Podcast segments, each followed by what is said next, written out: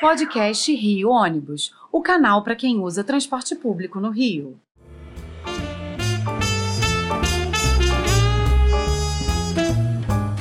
Saudações ouvintes, passageiros dos ônibus da cidade do Rio de Janeiro e população carioca. Eu sou Paulo Valente e nesta edição do podcast Rio Ônibus vamos explorar a visão da imprensa em relação ao sistema de transporte coletivo rodoviário. Convidamos um jornalista que é catedrático no assunto para esclarecer a vocês os bastidores das notícias ligadas à mobilidade urbana. Adamo Bazani, editor-chefe do Diário dos Transportes, canal especializado no setor, com base em São Paulo, mas que cobre todo o país com muita atenção e compromisso com os leitores e com os passageiros.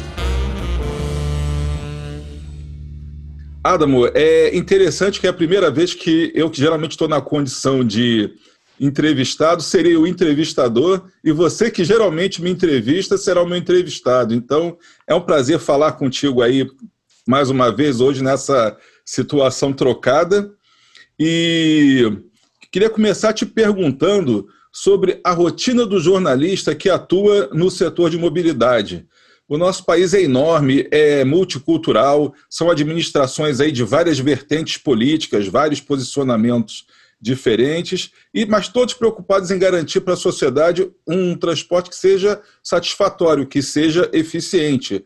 Só que isso nem sempre funciona e eles conseguem dar a qualidade e o preço que a população deseja. Então, eu te pergunto, quais as peculiaridades que você nota no dia a dia como repórter que cobre esse setor que é tão importante aí para a nossa sociedade? Paulo, obrigado inicialmente aí pela oportunidade da gente bater esse papo.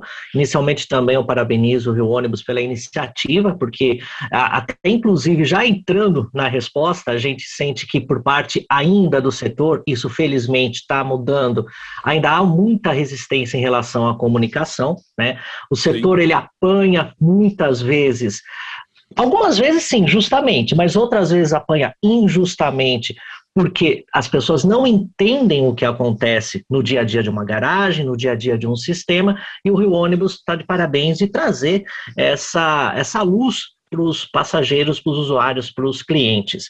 A rotina de cobrir o transporte coletivo é muito estafante, porque foi o que é, você mesmo falou.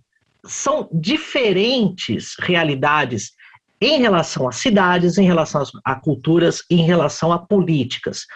A gente, por exemplo, no Diário do Transporte, a gente tem uma rotina que começa às cinco horas da manhã, vendo publicações oficiais, diários oficiais, conversando com fontes, no início da manhã também acompanhando muito a questão de serviços, principalmente São Paulo e Rio de Janeiro, né, com a C P T M, sim, sim, com a Supervia, com o metrô, enfim. É, e ao longo do, do dia a gente vai entrando em contato com fontes, apurando as notícias, apurando as informações, até que dez horas da noite, às vezes, eu estou fazendo texto ainda, eu e a equipe do Diário do Transporte, o Alexandre, a Jéssica e o William.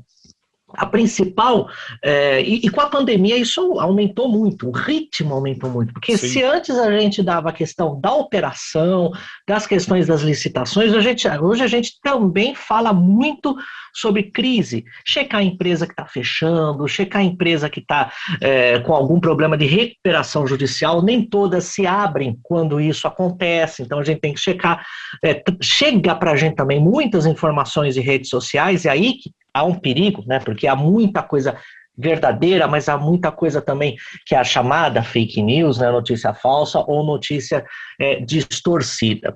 Principal ponto para cobrir o jornalismo de transporte, infelizmente a gente não vê isso é, com, com todos os colegas, é primeiro, quebrar preconceitos.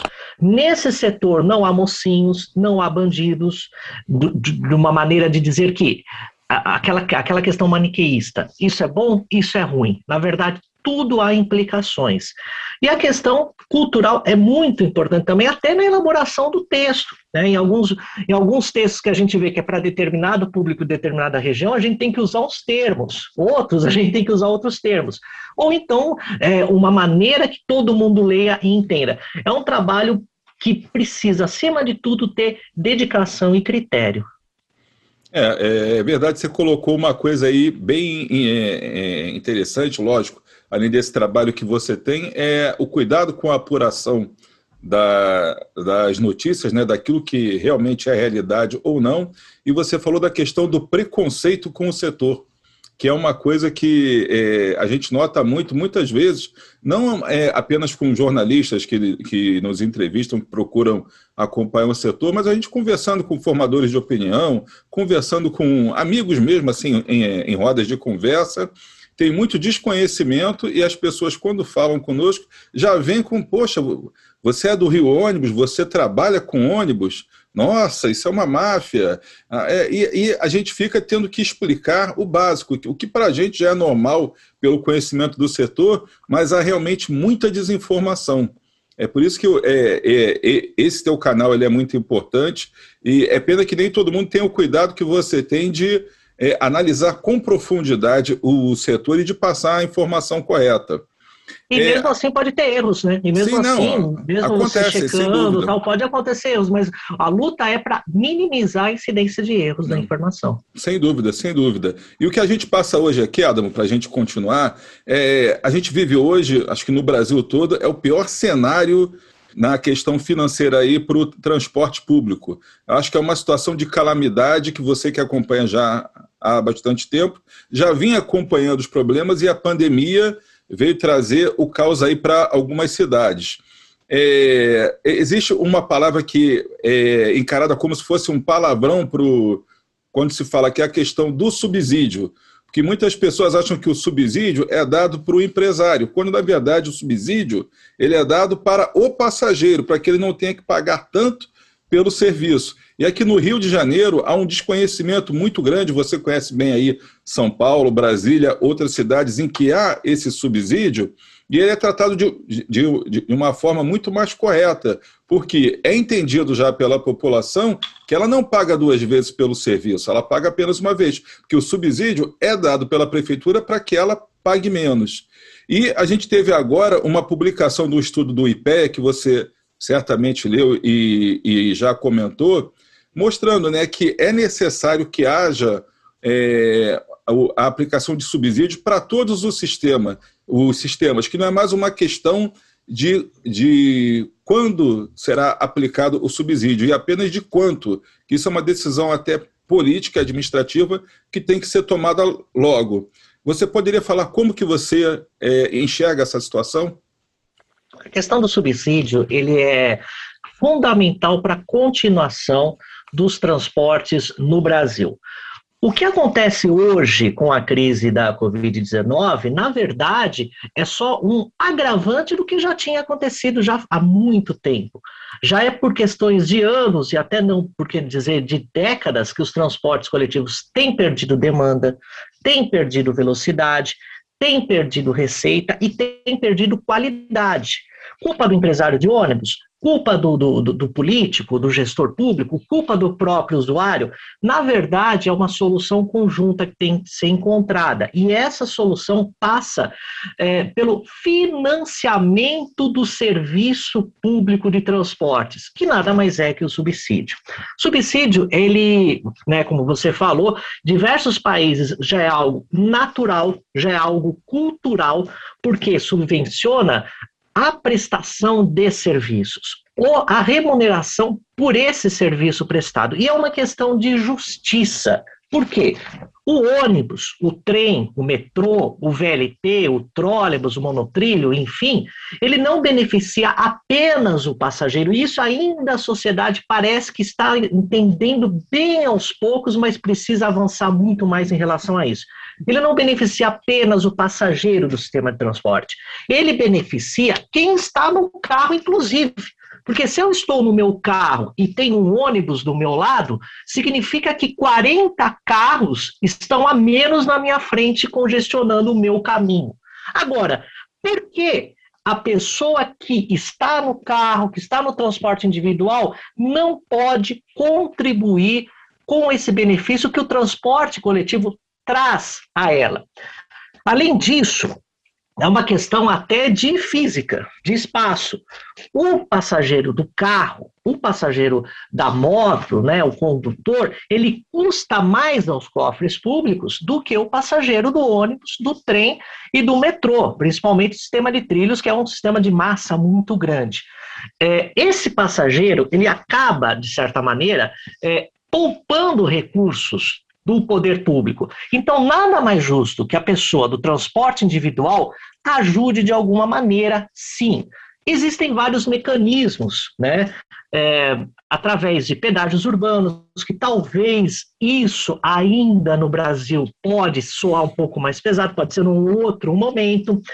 É, existe a taxação, por exemplo, da Zona Azul, do, dos estacionamentos rotativos, já verbas próprias para destinação, e, e Paulo, a, a, a, inclusive o próprio IPEA mostrou isso, não é necessário criar grandes contribuições, não, não é necessário criar novos, muitos novos impostos, é você direcionar a arrecadação que já existe um pouco mais para o transporte coletivo, é só isso.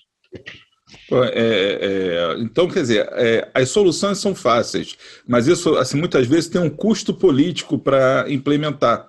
É, a, a gente vê o exemplo, a, é, até te peço, você que é de São Paulo, que conhece bem o sistema daí, se você poderia traçar um paralelo, por exemplo, de como foi a implantação desse sistema que hoje tem em São Paulo, que prevê subsídio e tudo, com a situação, por exemplo, do Rio de Janeiro, porque existe um custo político realmente grande na hora que você implanta, na hora de você justificar para onde você está direcionando recursos, que o caminho popular, político, é falar, ah, se é, o recurso está sendo dado para as empresas de ônibus, poderia ser utilizado na saúde, na educação. Então tem sempre é, esse questionamento. É como se as pessoas não entendessem que a mobilidade urbana é fundamental na cidade, até para o funcionamento da saúde, da, da educação, do trabalho, de tudo. Então eu queria que você fizesse esse comparativo aí para a gente, do exemplo de São Paulo, de como foi esse processo de implantação, que certamente na época teve um custo político, mas que hoje é um exemplo de sucesso aí que acho que deveria ser copiado. Exatamente. Na verdade, toda essa discussão começou nos anos mil novecentos e noventa, em São Paulo, ainda quando existia a C M T C, a Companhia Municipal de Transportes Coletivos, né, que era a maior empresa de ônibus pública da América Latina, né? É, houve a época da chamada municipalização, em que a remuneração era por quilômetro rodado, né? Uma, uma maneira popular de dizer da, da, da remuneração. E a municipalização, por um ou outro motivo, acabou não tendo o resultado esperado. Eu não vou dizer deu certo ou deu errado, porque é uma discussão muito longa, mas não teve o, o resultado esperado. Começou aí, se é, abriu uma cortina dizendo que não adianta só o passageiro remunerar o serviço. O, a remuneração tem de ser pela prestação de serviço, pelo custo desse serviço. Foram, aos poucos, sendo adotadas medidas de é, manutenção é, do equilíbrio econômico-financeiro das empresas, manutenção do, do equilíbrio econômico-financeiro do sistema. Ainda hoje tem uma polêmica em relação ao subsídio, porque em São Paulo o valor ele é bastante alto, porque tem as integrações do bilhete único, é o maior sistema de ônibus da Latina, são treze mil veículos, agora está menor por causa da pandemia, houve a queda sim, da sim. demanda, e, e, e são em torno de quatro bilhões de reais por ano que a prefeitura injeta nos serviços. Mas, é, apesar do valor ser muito alto, e eu acho que está certo a sociedade cobrar, sim, em relação ao valor, está certo o Tribunal de Contas do município acompanhar, isso aí não, não, é, não é nenhum problema. Mas esse subsídio está tá proporcionando o quê? Por exemplo, em São Paulo, para a prática, para o passageiro entender que a gente está falando com passageiro, não está falando com técnicos, né? Hoje a frota urbana da capital paulista, e aí eu não estou puxando sardinha por eu ser aqui de São Paulo, porque na verdade eu sou de Santo André, do lado de São Paulo, né?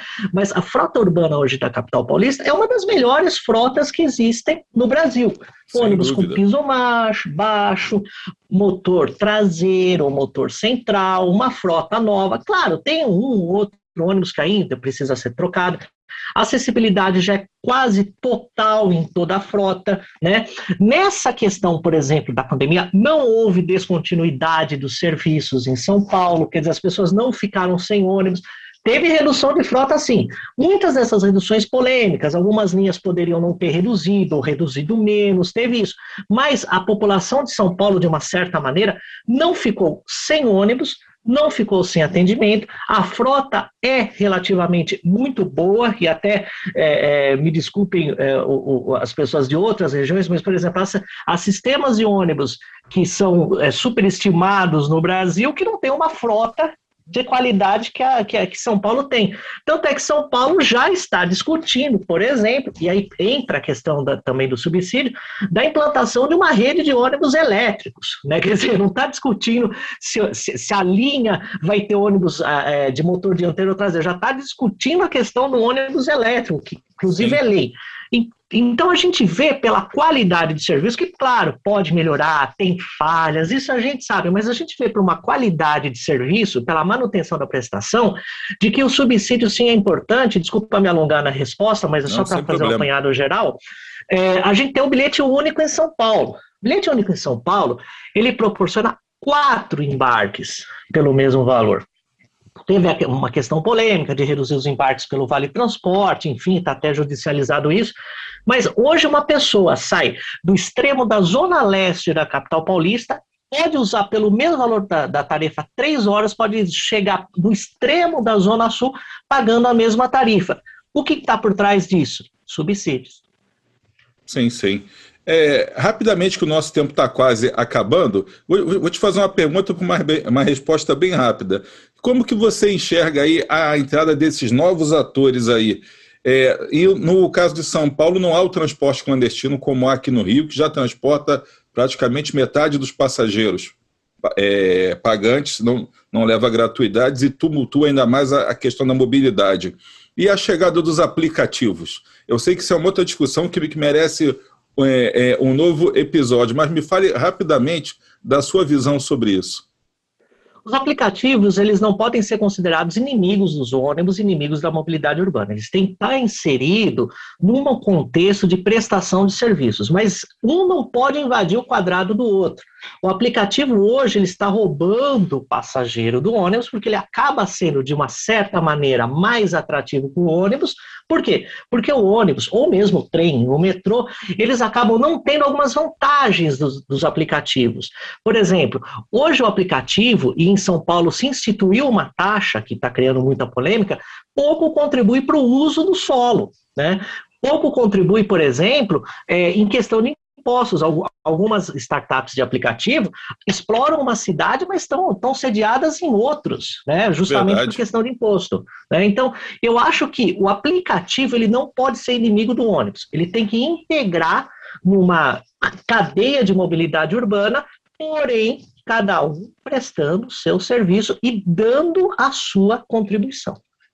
Pô, Adamo, é, o nosso tempo infelizmente está acabando, a conversa está boa. Eu falo demais, né? Não, né, é, e, e eu falo também porque o assunto é bom e eu acho que ele rende aí é, outros episódios para frente, certamente nós vamos voltar a, a conversar. E eu queria te agradecer aí pela participação, te dar um tempo aí se você quiser fazer alguma consideração final sobre a nossa conversa aí, sobre a, essa questão toda aí do pós-pandemia. Que, é, o microfone é seu. Ah, ótimo. Não, a questão do pós-pandemia, eu acho que o passageiro, ele, de certa maneira, ele tem que ser reconquistado pelo setor. É claro que o setor precisa de subsídios, é claro que o setor de ônibus, ele precisa de ônibus, trem, metrô, precisa de amparo público, mas também pode fazer um pouquinho mais a sua parte, né? Então, a gente percebe que algumas coisas os empresários do setor poderiam melhorar na prestação de serviço, né? Então a gente vê, por exemplo, aquele ônibus um pouquinho mais sujo, sabe aquele cantinho da porta que ninguém sim, varre, sim. aquela calhazinha da janela, aí não precisa de subsídio, é só passar o paninho, né? Então eu acho que assim, enquanto se discute coisas macros, que é o que realmente vai garantir a volta do passageiro, Se, e aí eu falo com, com os nossos é, é, amigos empresários de ônibus, se você caprichar um pouco mais, sabe? Dá aquele talentozinho no ônibus, dá um treinamentozinho melhor pro cobrador, pro motorista, olha, dá um bom dia, se o passageiro vir com pedra, pô, o cara tá estressado, segura um pouquinho, atenda como cliente, né? Que hoje eu acho que também os empresários podem contribuir dessa maneira, com os detalhes. Deixa o ônibus mais bonitinho, deixa o ônibus mais agradável, no que for possível, que também muita gente vai se sentir melhor dentro do seu ônibus. Tá bom, Adamo. Eu te agradeço muito, estamos no limite do tempo aqui.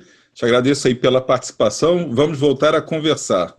E a gente chega aqui ao fim de mais uma edição do podcast Rio Ônibus, que ficará disponível para você escutar novamente a qualquer hora e para compartilhar com quem você quiser. E na próxima semana vamos continuar falando sobre o nosso setor e justamente numa parte que o Adamo acabou de citar, a especialização dos profissionais rodoviários, como prestar um melhor serviço para os nossos passageiros. Como que é feito esse processo e o que é que a gente pode fazer para garantir ainda mais eficiência, segurança e conforto nas viagens. Esperamos você!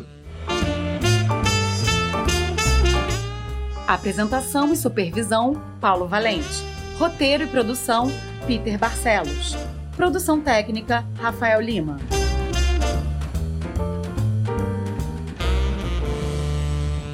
Rio Ônibus. Seu dia passa por aqui.